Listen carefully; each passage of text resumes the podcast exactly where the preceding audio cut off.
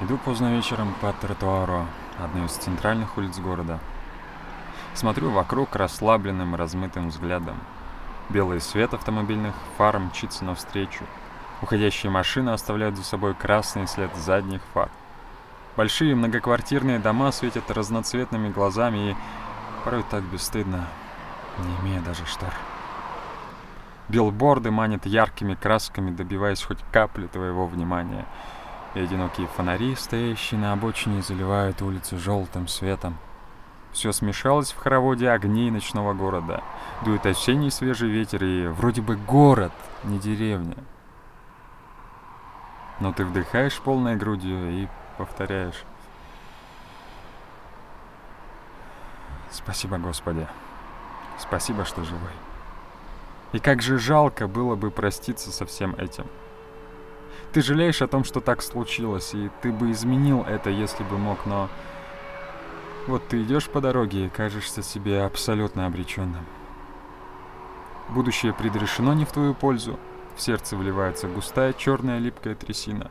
Томные мысли обволакивают голову, и ты ступаешь, опустив взгляд на опавшие желтые листья, и жизнь несет тебя куда-то в небытие, словно ветер осенний лист по асфальту. А осень все дольше, и они чернеют все больше. И кажется, что ты и сам... И знаешь, знаешь, что может быть страшнее смерти? Это сидеть и ее ждать. Ну вот на устах уже всплывает безнадежная улыбка. А в памяти одна история. Ты ее помнишь, наверное? Помнишь, как Виктор Франкл, будучи в концлагере в 1943 году, стоял на построении, и вот он услышал в тот вечер свою фамилию в списке тех, кто завтра отправляется в эшелон. Тот самый эшелон, который каждое утро везет определенное количество заключенных в газовые камеры. Никто из тех, кого отправляли утренними эшелонами, никогда не возвращался. Как ты понимаешь, его выбор был невелик.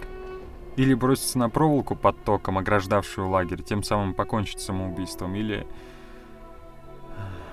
Полная безысходность, не так ли? Вот что значит выхода нет, перспектив никаких. Когда у тебя есть еще 12 часов, и ты знаешь, что это... Это все.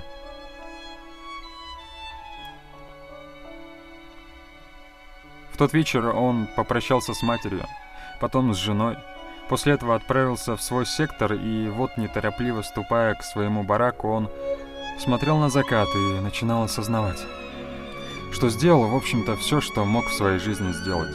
И в первый раз ощутил, что у него нет уже никаких обязательств, что он свободен от всего, от долга, заботы, и что... Странно.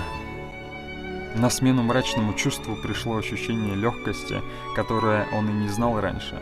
Это странно, но он испытал чувство счастья, удовлетворенности, завершившейся и осуществившейся жизни. И вот ему уже стало совершенно ни к чему себя убивать. И вот что важно. Он подумал, что в общем-то еще ничего не доказано. Потому что пока эшелон не пришел и не отвез его в газовую камеру, жизнь открыта для всего. Даже для самого невероятного и невозможного. Жизнь сохраняет свою открытость, в ней нет ничего предопределенного. Даже когда нельзя надеяться, всегда есть какая-то надежда, вопреки любой безнадежности, понимаешь? Может быть, эшелон взорвут, а, возможно, он уйдет куда-то в другое место, где нет газовых камер.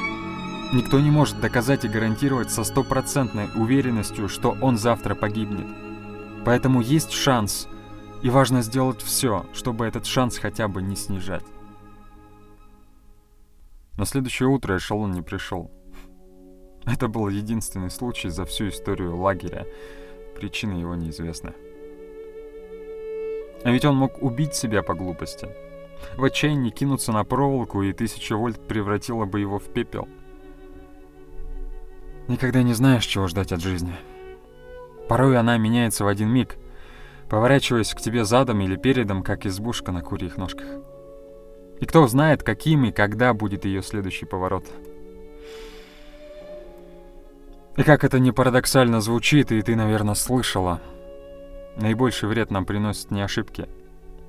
чужие или даже свои собственные, а наша реакция на них. Тогда получается, чтобы, чтобы не готовила жизнь, остается лишь ей улыбаться. Я прав? Не знаю. Не знаю.